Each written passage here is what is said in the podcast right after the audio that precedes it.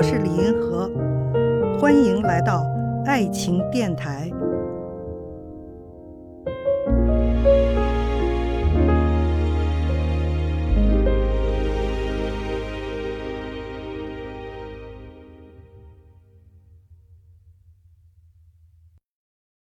老公出轨怎么办？老公出轨现在看来成了一个社会问题啊，成了一个。挺大的、挺惹眼的一个问题了。它不是原来八十年代末调查的百分之六点几了，它太多了，以致都有了一些新的行业出来。比如说，南方已经出了一种新的行业，叫“小三儿劝退师”。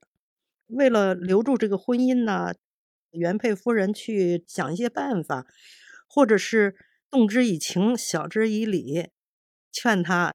呃，人家当初怎么样辛辛苦苦的建立起来，得到了现在的这样地位，妻子的贡献有多大？然后这个老公现在要做陈世美，希望能够把他劝退，或者是给他钱，或者是怎么让他退出啊？各种办法吧。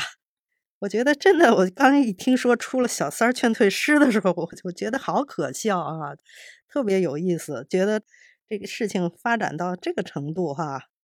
这小三儿劝退师这个东西，我觉得要是在西方就不大可能，因为咱们有一夫多妻妾制的传统，哈，就是社会对于男性太宽容了，对于男性搞第三者、搞小三儿、纳个妾什么的，容忍度挺高的，所以才会好多人丈夫都这样了，还想尽办法要保留这个婚姻，所以才出这种怪招。第二种办法呢，就是眼开眼闭了。前提呢，就是说两个人还是有感情基础的，感情基础不错，那就放他一马了。